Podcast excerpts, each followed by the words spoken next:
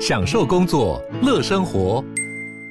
就算不在办公室，也能从容应对线上会议。HP Dragonfly 透过专业的 HP Presence 设计，内建降噪及会议快速键，搭配清晰的 Bang & Olufsen 音效，增强音讯及视讯功能。HP Dragonfly 顶级商务笔电，采用 Windows 11专业版，让您在会议中享有最佳的视觉和听觉品质。你要泡什么？要泡茶、泡咖啡，可不要泡沫经济；要泡泡糖、泡泡澡，可不要梦想成泡影；要泡菜、泡饭、泡妞、泡书本，就不要政治人物跟咱们穷泡蘑菇。不管泡什么，张大春和你一起泡新闻。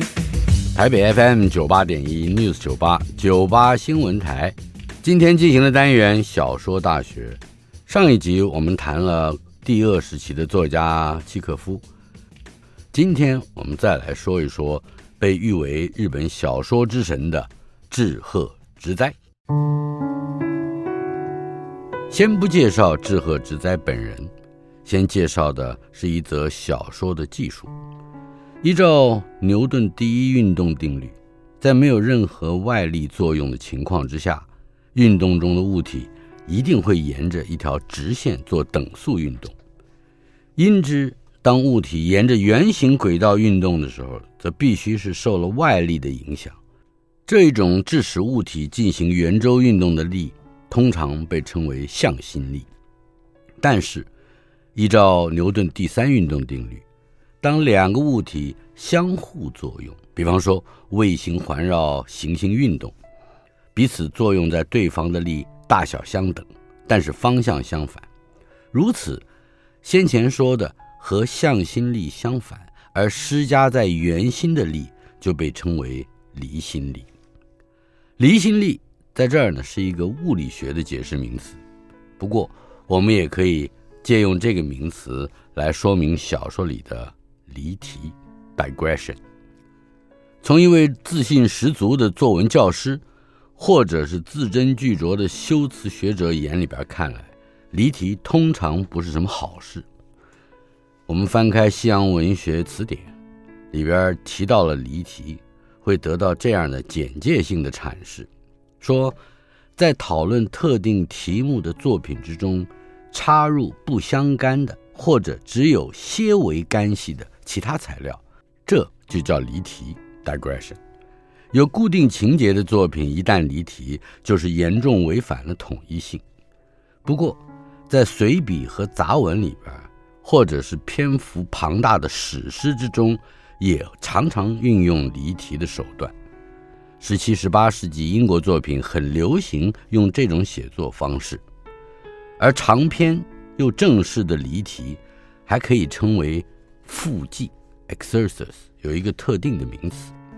即使在中国文学的古典传统之中，对于题、题目的题这东西呢，都有不可须臾离的规矩或者态度。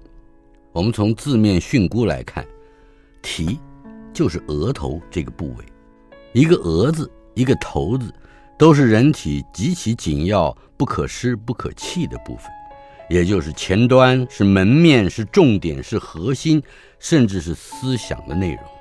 一旦正文离开了这个部分，比方说在戏曲里边，一旦说唱。已经不再说那些哀词艳情，就会招来四个字的术语的描述。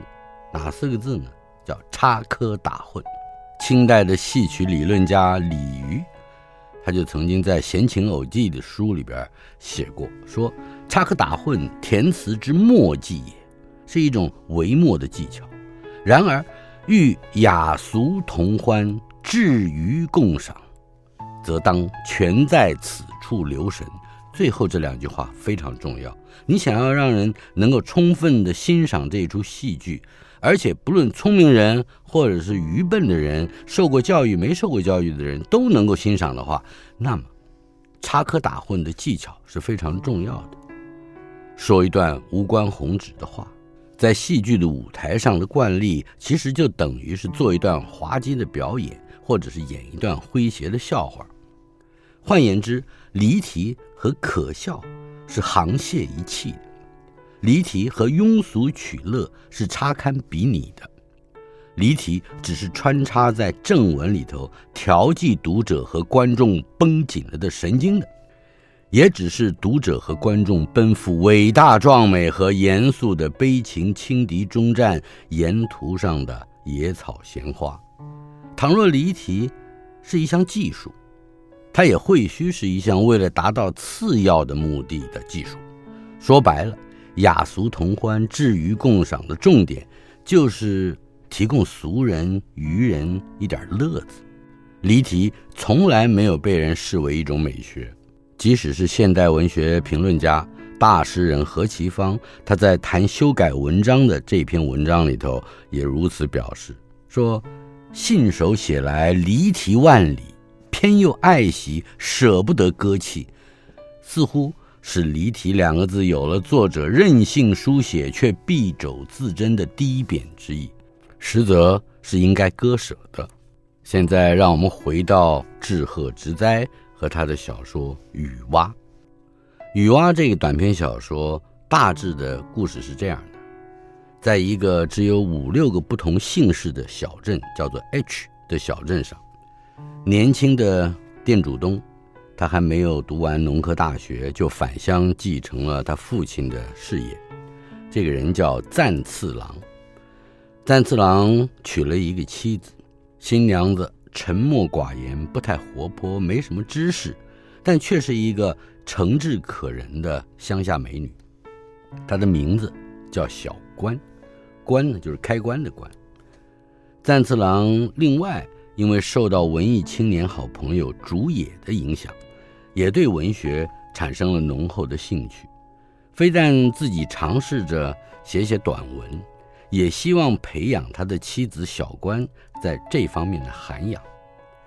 某一天，好朋友竹野在一张明信片上通知了赞次郎，说在这个 H 镇南方三里的地方，有这么一个市区的公会堂，即将举行一场由 S 作家和 G 小说家主讲的座谈会。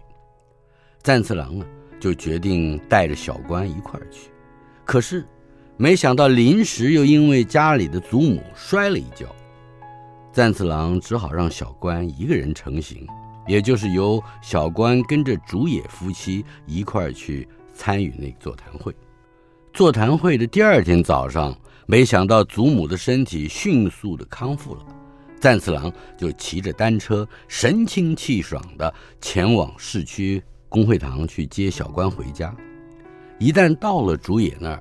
他才发现，前一天夜里，他的妻子小关其实是住在市区里头一流的旅馆。原来，在演讲结束之后，竹野夫妇带着小关一起参加了一个欢迎那两位作家的晚宴。席间呢，又由于 S 作家的情妇山崎芳江的怂恿，以及一场大雨的阻绝。使得小关是万般无奈地留宿下来，等到半夜，原本和小关同榻而眠的山崎芳江径自去和 S 作家私会了，却换来了 G 小说家来和小关睡在一块儿。没有人知道 G 小说家和小关做了些什么，我们只知道在回程的路上，小关还是一言不发，而且。好像没有意识到赞次郎的存在，眼睛直盯着前方，这种神情看在赞次郎的眼里，觉得他似乎在远方见着了幻影，并且陶醉其中。如果说小关遭受了重大的打击，眼中应该不会出现那种如梦似幻的眼神才对。这个故事的结局是这样的。夫妻俩回到 H 镇自己家的那天傍晚，赞次郎把四五本小说和一本戏曲集从书柜里边拿出来，自己一个人偷偷的捧到后山的洼地去，就好像一个做坏事的人一般，胆怯地把他们都烧了。许久之后，他的心情才舒坦下来。这是。日本小说家志贺直哉的短篇小说《雨蛙》的故事梗概。一如所有的故事梗概那样，如此缩节简略的表述雨蛙，完全无法毕现这篇作品的神采。之所以无法毕现其神采，正因为简介性的叙述，注定不会提及下面这一段。它发生在赞次郎发现小关眼中仍有如梦似幻的眼神之后，以及返家烧书之前，赞次郎在路边的草丛里边撒野尿。这一段撒野尿的情节是怎么写的呢？这泡尿真多。当他百无聊赖的抬头仰望时，发现电线杆中间有一种蓝色的东西，那到底是什么？随即他就想起，哦，那是雨蛙。可是雨蛙为什么会出现在这森林之中呢？雨蛙停留的那根电线杆上，有着一个腐朽的凹进去、类似肚脐眼的小洞，两只雨蛙重叠着蹲在那儿。这幅情景使得赞次郎感动，他以亲切的感觉注视着那对雨蛙。再上去一点，有一只锈掉的铁罩，结满了蜘蛛网的电灯泡俯瞰着道路。雨蛙聚集在灯下是为了捕虫的。这对雨蛙一定是夫妻吧？他把雨蛙指给小官看，但是小官似乎不感兴趣。这一段。其实和赞次郎、小关这对夫妻切身的遭遇以及各自的困扰，并没有意义上或动作上的关系。认真的读者甚至难以暗索出雨蛙这种动物和妻子意外出轨的情节有什么隐喻式或者象征性的牵连。它似乎只是一个纯粹的离题 （digression），但是。志贺直哉非但天外飞来的插科打诨了这么样一段，而且还以它做题目。小说的名称就是《雨蛙》。倘若不是一对有如夫妻的雨蛙，而是秋天里头也可能交配的任何其他动物呢？倘若不是在电线杆朽坏的凹洞之中，而是在韭菜田边紫花丛下的黑色泥土里呢？倘若……根本没有撒这样一泡野尿，赞次郎只是径行将妻子小关带回家去，路上并没有发生任何比看见雨蛙更微不足道的小事呢。我们可以有很多想象。直言之，雨蛙里头如果没有雨蛙，它也不叫雨蛙，这篇小说又如何呢？这全是些没有也不可能有答案的问题。之所以提出这些问题，真正的目的，并不是在找出赞次郎撒野尿遇见女娲这一节可不可以删去，或者是可不可以替换，而是在进一步检验一段离题的文字在整个小说文本里边的功能。女娲故事里的意义和讽刺是一目了然的，它很容易让人对比志贺之灾《暗夜行路》这部长篇小说里边。曾经一度不伦的妻子、侄子，和勉强按捺着妒火、宽谅妻子的丈夫，时任千作，乃至于另外一个短篇小说《范范仲淹的范范的罪行》，这部小说里头还有个有意无意用飞刀误杀了红杏出墙妻子的特技飞刀手。然而，一旦从这个理解角度去检视作品，我们最多能够获得的是小说家本人如何面对捕捉和诠释男女情欲渴望的发生、挫折以及嫉妒这一情感的丰富内容。心理学常识比较多一点的作文老师或者是修辞学者，还可以借由赏析课程顺便介绍几个精神分析术语。也正由于挖掘出小说的用意。无论在阅读惯例或者批评传统上都是如此，是读者包括批评家他的第一要务。这样的理解角度就成为一个很宽、很大、很压倒性的角度。但是我要说的是，如此一来，美学的角度便庶几没有容身的空间了。当一位熟练的读者读完了雨蛙之后，很可能要替赞次郎撒尿浴蛙的这一节找到他和小说寓意的关系。比方说，他会说，雨蛙象征一对不受世事外物打扰的小夫妻。这对雨蛙恬然自适的处境，反衬出赞次郎内在的失落。没有经过一夜风雨，赞次郎不可能有这种失落的自觉。然而，一旦经历了变故，赞次郎夫妻却再也不可能像小雨蛙那样恬然自适了。这当然是意义上的联想。事实上，离题是一个美学手段，也是一个叙述功能。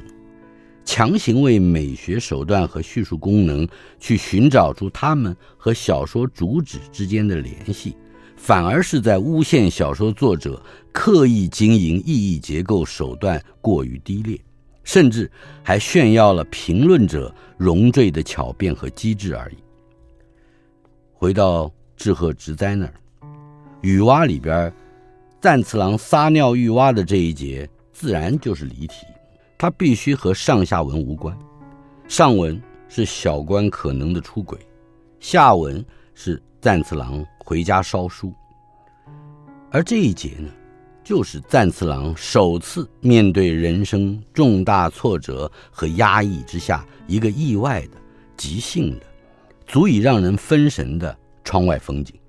换言之，这一整段枝蔓旁演的情节，也只有在他和赞次郎夫妻的情感现实秘密困扰保持相当程度的距离的时候，才能够发挥对比的效用。赞次郎也许想把他的苦恼像撒尿一样疏解掉，这不是重要的意义，重要的是发现电线杆中间有种蓝色的东西。词语一出，小说起飞了。因为读者和主人翁同时啊，无论他有多么短暂，同时被一个令人措手不及、不明就里的事物吸引了，在那一刹那，叙述功能展现力量。那到底是什么？它为什么会出现在这森林之中呢？以及接下来四个极其细节性的句子：雨蛙停留的那根电线杆上有着一个腐朽的凹进去类似肚脐的小洞。两只雨蛙重叠着蹲在那儿，这四个句子立刻捕获了赞次郎和读者的注意力。在赞次郎疏解饱胀膀胱的同一时间之内，也只在这几个句子的真实时间和叙述时间里，读者追随着赞次郎，暂且忘却了 G 小说家和小关启人疑窦的一夜情，直到。另外一个句子出现，这对雨蛙一定是夫妻吧？这是一个赞次郎自身处境的譬喻。我们别忘了，譬喻是一种容有寓意的文学技术。到了这儿，离题忽然间停止了。赞次郎无意间的疏解烟消云散，而他呢，带着读者重新跌入上下文的向心力之中，失去了离心的可能。志贺直哉以雨蛙为篇名是匠心独用的做法，明明是离题，却以之命题，显然在暗示离题这一个叙述功能本身的意义性。雨蛙里边那么简短的一个意外，一个即兴，一个无关宏旨的窗外风景，之所以构成美学手段的道理，也在于此。角色，赞次郎和小关。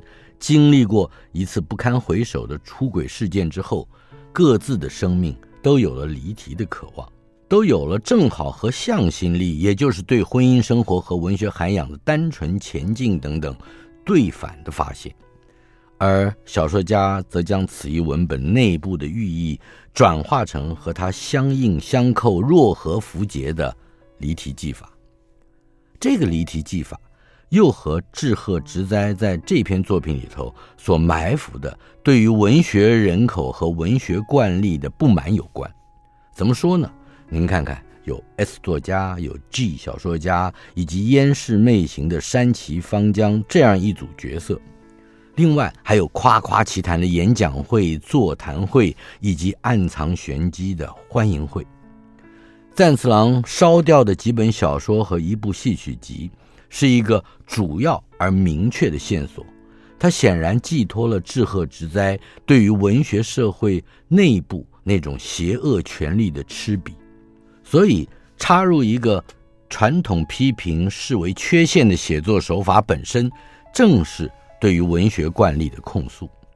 从这个示范来看，先前提到的大诗人何其芳所谓的“信手写来，离题万里，又舍不得割舍”等等那一类的话，他的贬义就显得窘迫而薄弱了。方才还提到了一个名词 “exercise”，附记。我在这里准备复记的是：战次郎撒野尿的时候不应该遇见其他的动物。您想吧，倘若令他忽一分神而离题的是一对交配中的狗，那么。嫌恶之意太强了，倘若是一对蚯蚓，则搜索之力太甚；倘若是一对鸟儿，恐怕经不起那么一泡野尿的惊扰，一下就飞走了；倘若是一对蛇，恐怕连角色带读者都要跌入过大的惊骇之中了；倘若是另一对男女，那么我们根本就不会有机会读到这篇小说，因为它就太烂了。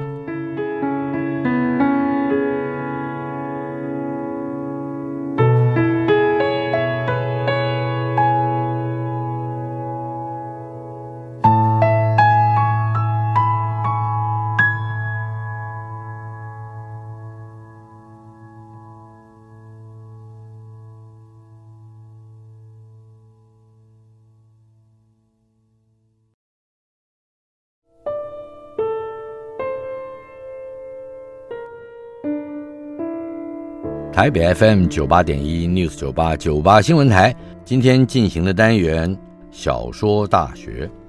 今天小说大学第二次播出，讨论的是志贺直哉和他的雨蛙，以及小说里的离心力。在接下来的时间里面，我们要从相反的角度看向心力。什么叫向心力呢？就是作者始终无法脱离的某一些庞大的情感力量。这种力量往往指引着作者在不同的作品之中都会展现出相类似的主题。在动手写雨蛙的时候，也正是志贺直哉开始进行他这一生之中唯一的一个大长篇《暗夜行路》的时期，大约是写到《暗夜行路》后篇前半部的时候，《暗夜行路》的后篇主要的内容是围绕在。男主角时任千作，他被妻子的出轨事件弄得非常懊恼，这也是《雨蛙》这篇作品的延伸。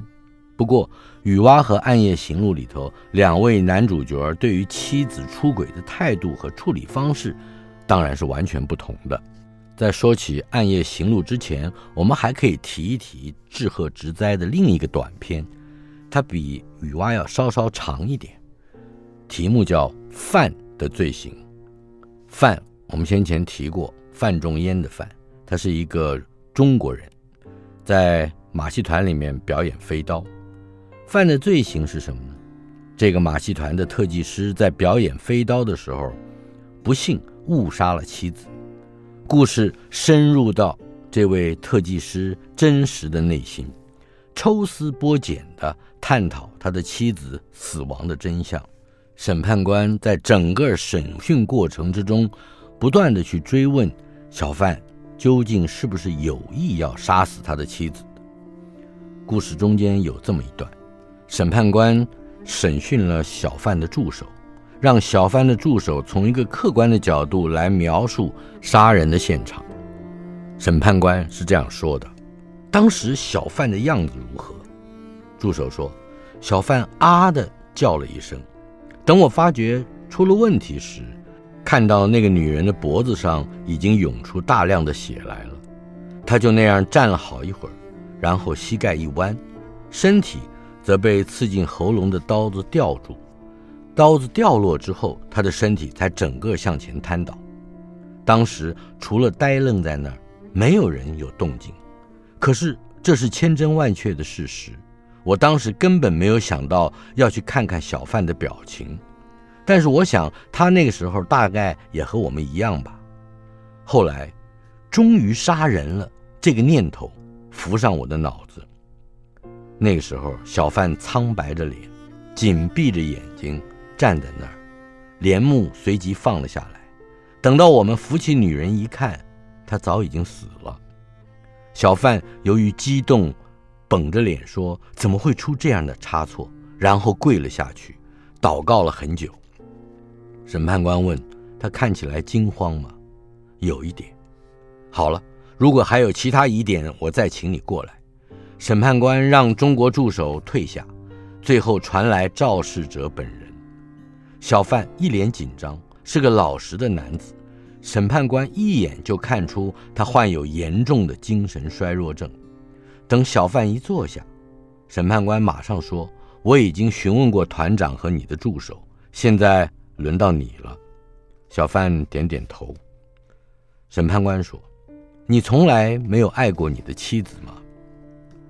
小范说：“从结婚那天开始，到婴儿诞生之前，我全心全意爱着她。为什么后来会不和呢？因为我知道妻子生的孩子不是我的。你知道是哪个男人的吗？我只是猜测而已。那是我妻子的表哥。你认识他吗？我和他是很好的朋友，也是他促成我们俩婚事的。”他一直劝我结婚。你妻子和他的关系是发生在你们结婚之前吗？应该是的。孩子在我们结婚八个月之后就出生了。可是你的助手说你的孩子是早产。哦，那是因为我这么告诉他的。听说孩子很快就死了。是的。怎么死的？被我妻子的乳房压得窒息而死的。你的妻子是故意的吗？他说他是不小心的。审判官缄默了一会儿，直直地盯着小贩的脸看。小贩抬着脸，但是眼睛却向下看，等待下一个问题。审判官又开了口：“你的妻子曾经向你坦白过整件事吗？”“没有，我也不想问，因为那个孩子的死已经赎清了很多的罪。”而且，我也必须尽量学习宽恕。但是，审判官说，最后你还是无法宽恕他吧？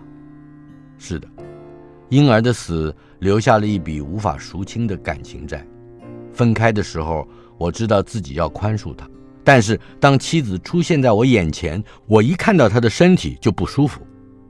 你没有想过要离婚吗？我经常这么想，可是却说不出口。为什么？因为我懦弱。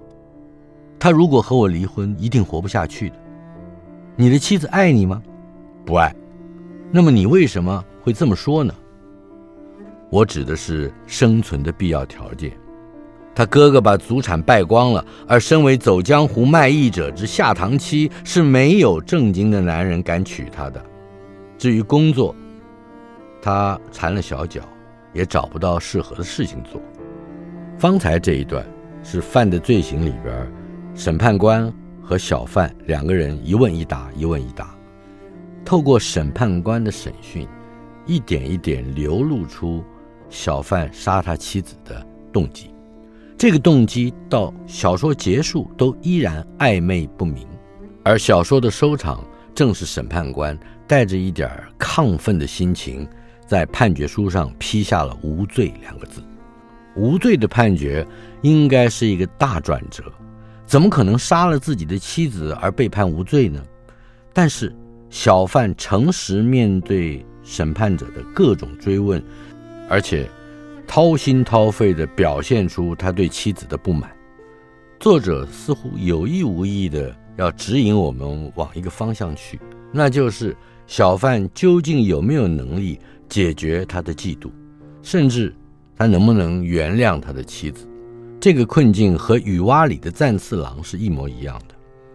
此外，和《暗夜行路》也是差堪比拟的。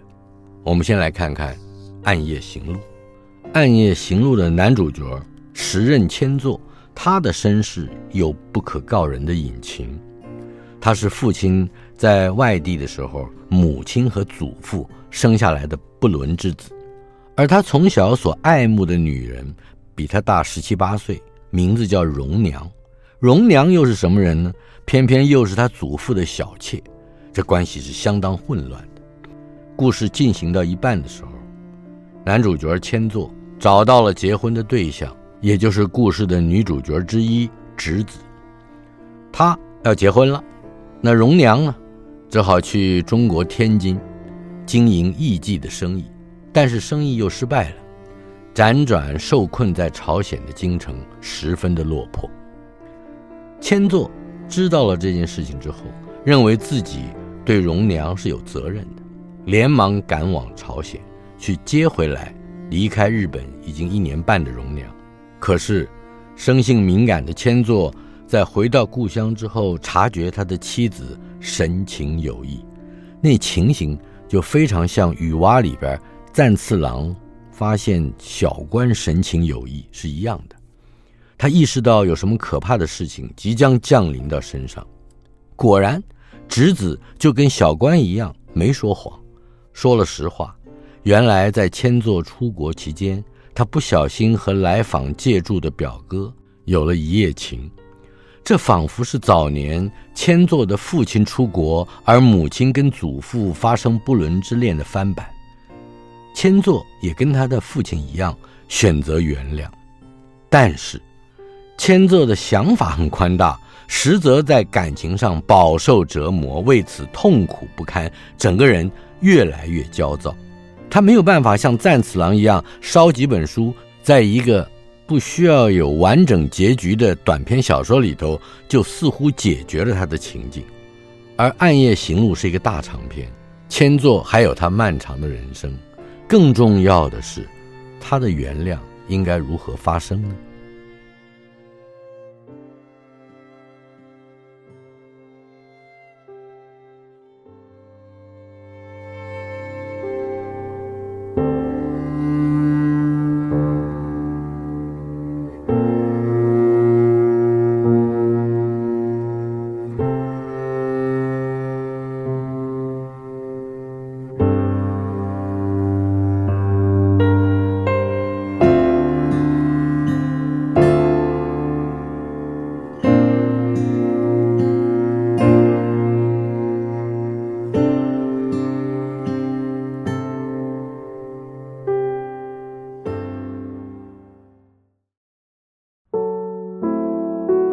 台北 FM 九八点一 News 九八九八新闻台，今天进行的单元小说大学，为您介绍的作家是志贺直哉，为您所探讨的主题则是小说的离心力以及向心力。我们解释这个向心力，是从一个作家的不同作品里边看到他无法克制而趋同的主题。现在我们再回到刚刚提到的犯的罪行，那个飞刀手一刀子射杀了自己的妻子。审判官在小说里边问到小贩说：“你为什么没想到让妻子离开你呢？”小贩说：“你是说换种方式达成我所希望的结果吗？”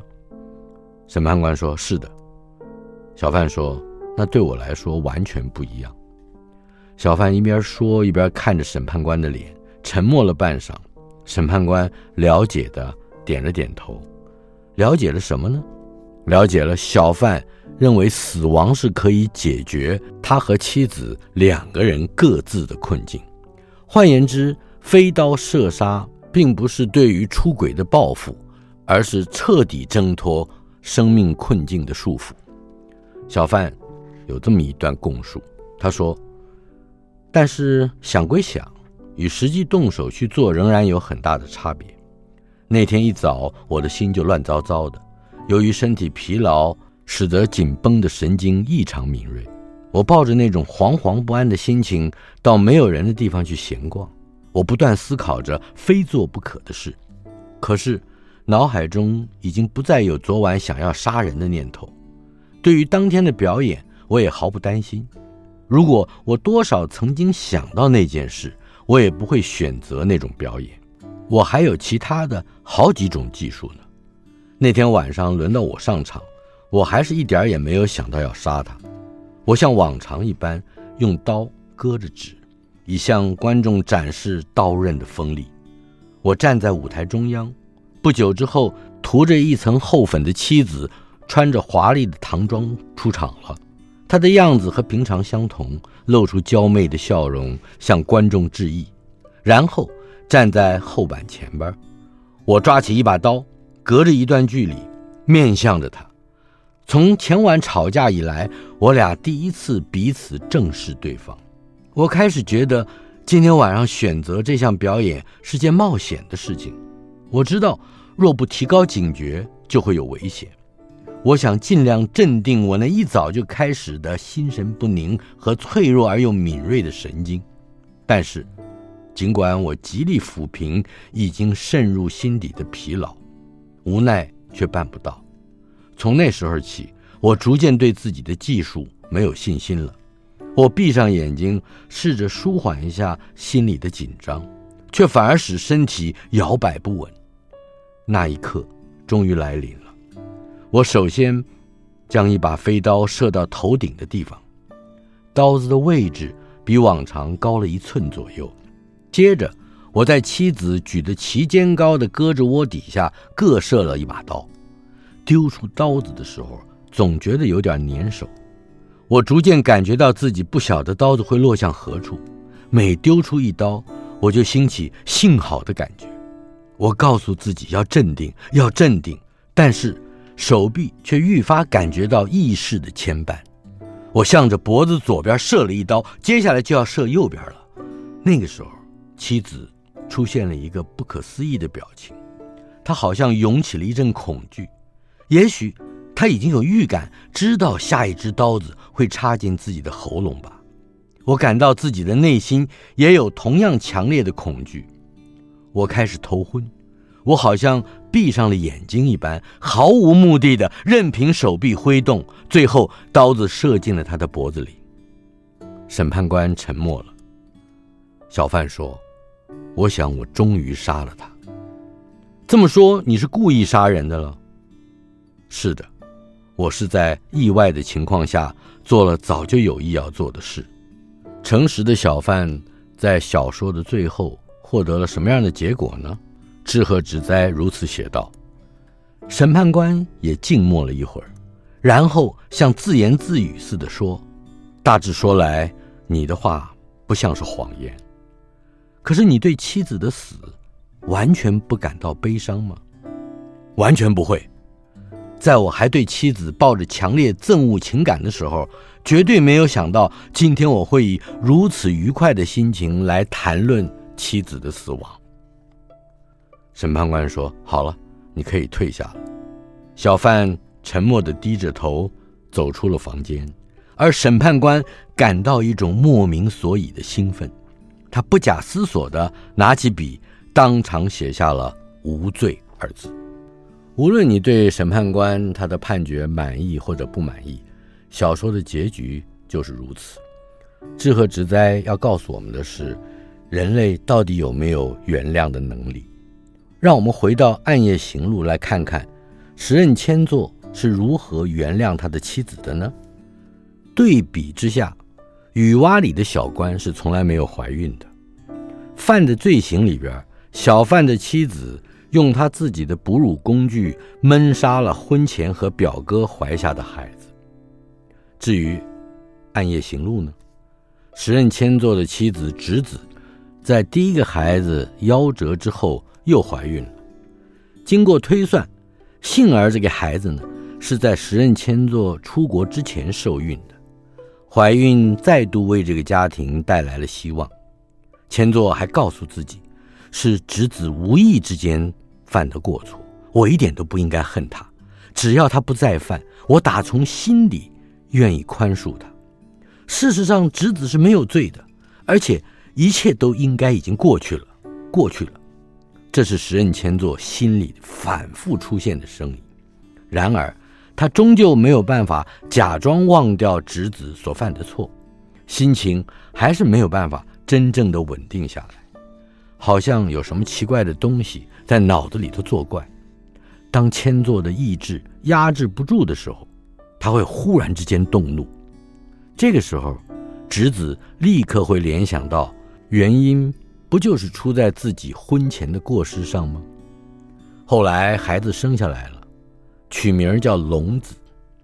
不久，时任千作带着侄子、荣娘，还有他的学弟，一块儿搭着火车出游，却发生了惊心动魄的一幕：火车快要开了，而侄子呢，却想要替女儿换尿片，几乎赶不及了。他仍然抱着孩子，想要搭上那火车。千作一看，勉强接过孩子，自己登车了，要这动作比较慢的侄子搭下一班车。可是却没想到，侄子拖着脚步跑过来，勉强跨上火车的脚踏板。千作一边大叫危险，一边呢，像是神经发作一般，伸手猛推着侄子的胸部，让他跌倒在月台上。虽然侄子的伤势没什么大碍，但是当他仰身倒下的时候，望着千座的眼神，让千座觉得。他们的婚姻，他们的情感已经到了无可挽回的地步。千座后来生病了，生病之后，整个身体非常之虚弱，他开始有一种接近死亡的感觉，或者说，他开始意识到死亡向他逼近。然而，我们的作者志贺直哉并没有描写出“死亡”二字。就在这个时候，让我们想起《犯的罪行》这部小说里的。那一段，要镇定，要镇定，但是手臂却预感到意识的牵制。我向着脖子左边射了一刀，接下来就是要向右边射刀了。这时候，妻子出现了一个不可思议的表情，他好像涌起了一阵恐惧。也许他已经有预感，知道下一支刀子会插进自己的喉咙吧。我感到自己的内心也有同样强烈的恐惧，我开始头昏，我好像闭住眼睛一般，毫无目的的任凭手臂挥动，最后刀子射进了他的脖子里。以上是犯的罪行，我们曾经读到的片段。接着我们再回到《暗夜行路》，千座走到山石旁边坐下来，志贺直哉如此写道：疲倦极了。疲倦变成奇妙的陶醉感，向他逼来。千座觉得自己的精神与肉体逐渐融入大自然中，大自然像气体一样，无法用眼睛看到，以无限大包围着小如芥子的他，他慢慢融入其中。回到大自然的感觉是一种无法用语言形容的快感。千作静静地等待天亮，迎接黎明。他似乎悟了，悟什么呢？只要一步，就可以踏入通往永恒的路。上边这一段，是千作人生之中最后的了悟，就像许许多多其他的现代小说一样，在故事的结尾，没有任何动作式的戏剧性收煞，取而代之的是一种。顿悟，英文叫做 epiphany，也就是故事里的主人翁或者是叙事观点，对于整个人生或者是这故事所牵涉到的某些思想，有一种忽然间的了悟，这是整个故事最后的转折。至于《暗夜行路》转折些什么呢？千作到底如何去原谅出轨的妻子？老实说。赞太郎有赞太郎的方式，他烧书；小贩有小贩的方式，他用一把飞刀解决了妻子生命的困境。而千作呢？千作自己要死了。千作的死亡最大的功能就是让他拥有一种真诚而彻底的原谅的能力。我们看雨蛙犯的罪行和暗夜行路。里面都有出轨的女人，都有无法释怀的男人，甚至还有因为不伦之恋而产下的孽子，林林总总，这些都是作者志贺直哉情不自禁投进小说之中的向心力。不过，我们前面还说到离心力，离心力是什么呢？一部小说之中总有看起来言不及义的片段像是路边风景其实神采异常。